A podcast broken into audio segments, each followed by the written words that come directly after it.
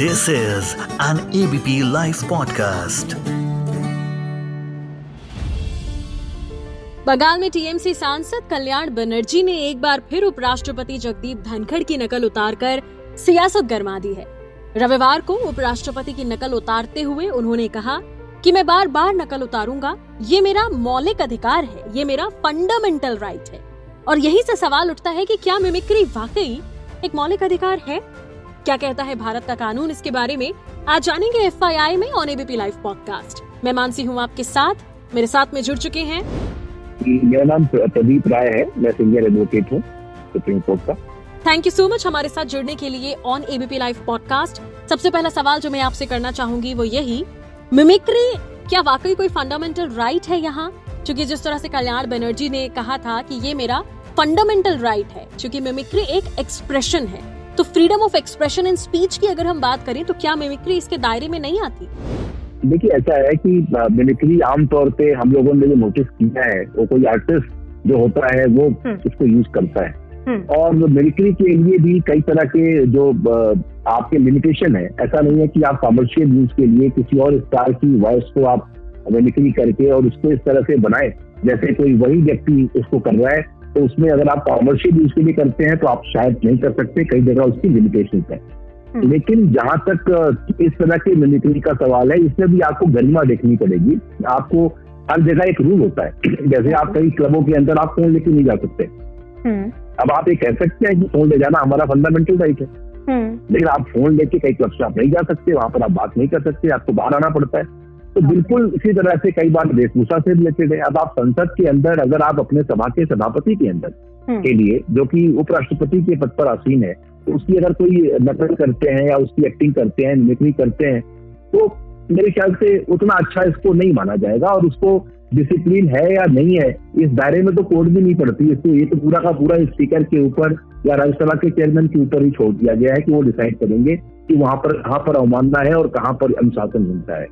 मेरा हम्म। जहाँ तक मिमिक्री को लेकर के अगर आप मेरे से सवाल पूछें तो मैं केवल इतना कहूँगा कि मिमिक्री अगर आप पैसे के लिए नहीं कर रहे हैं अगर आपको उससे फाइनेंशियल गेन नहीं हो रहा है हम्म। और लोग को समझ में आ रहा है कि आप मिमिक्री कर रहे हैं हम्म। तो आप ये कर सकते हैं कोई कोई आर्टिस्ट वो करे लेकिन अब आप अपने आप को आर्टिस्ट मानते हैं इस बात के लिए कि आप पार्लियामेंट के अंदर जा करके और अपने सभापति का या प्रधानमंत्री का या किसी और व्यक्ति की मिमिक्री करें ये अच्छा संदेश दुनिया के अंदर नहीं जाता है इससे तो उस इसलिए अगर कोई अनुशासनात्मक कार्रवाई उस लिहाज से हुई है हम्म। तो वो हो सकती है। अब वो कितनी होनी चाहिए कितनी सजा देनी चाहिए अगेन और फिर दोबारा से ये उनके विवेक पर ही निर्भर है जो व्यक्ति ने इसका फैसला किया है। अनुशासनात्मक समिति जो होती है वो फैसला करेगी हम्म। स्पीकर फैसला करेंगे और चेयरमैन फैसला करेंगे। अच्छा ये यानी कि मतलब ये हुआ कि अगर हम आर्ट के पर्सपेक्टिव से देखें तो मिमिक्री लॉ के अगेंस्ट नहीं है और अगर संसद में की जाए तो ये कंटेम्प्ट ऑफ़ हाउस है। मेरा ये कहना है कि संसद के अंदर अगर की जाए और उसके अंदर अगर ये लक्ष्मण को स्पीकर को कि ये एक तरह से संसद की गरिमा को केस पहुँचाने वाला है तो ये कार्रवाई कर सकते हैं। लेकिन कई बार इसको इग्नोर भी लोग कर देते हैं। ये बिल्कुल निश्चित तौर पे सीधे तौर पे पर्सनल डिसीज़न है। जो कि वो चाहे तो कर सकते हैं हाँ। क्योंकि उनका विजडम है। ये विजडम जो उनका जो उनकी बुद्धिमता पे सवाल उठाने का अधिकार किसी और व्यक्ति को नहीं है। इवन कोर्ट को भी नहीं है। अगर हम कल्याण बनर्जी जी के केस को अलग रख दें क्योंकि ये संसद में हुआ है और संसद के अपने रूल्स हैं, वो अपना इस पर कार्रवाई करना चाहे तो कर सकते हैं, बिल्कुल आपने सही बात की। लेकिन अगर हम इनके केस को अलग रख दें तो क्या मिमिक्री के लिए कोई लॉ बना है कि कब गरिमा हमें देखनी है या अगर कोई प्रावधान है, क्या इसमें कोई सजा का प्रावधान है?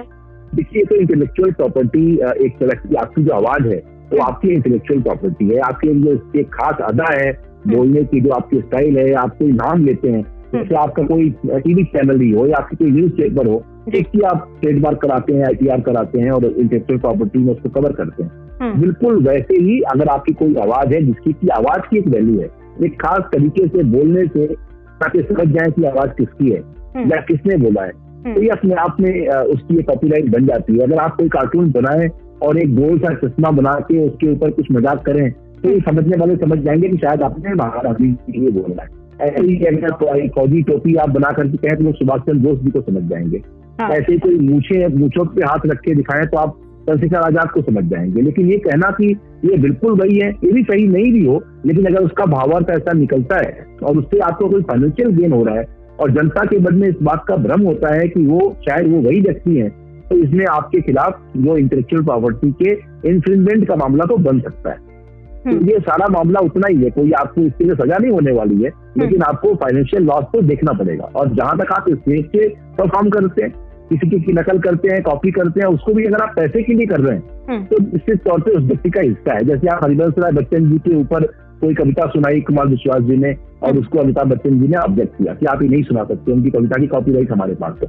तो ये बन सकता है ऐसा मामला।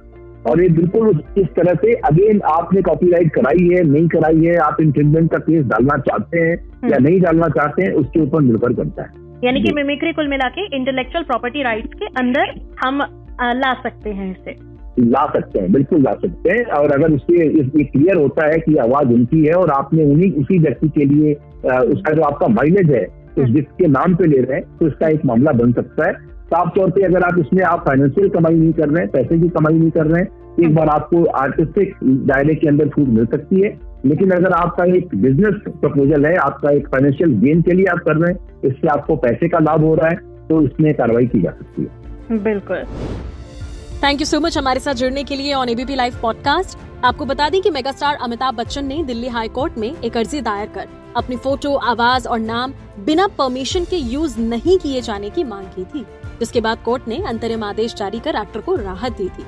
आज के एफआईआई में फ़िलहाल इतना ही। मैं मानसी हूँ आपके साथ on ABP live podcast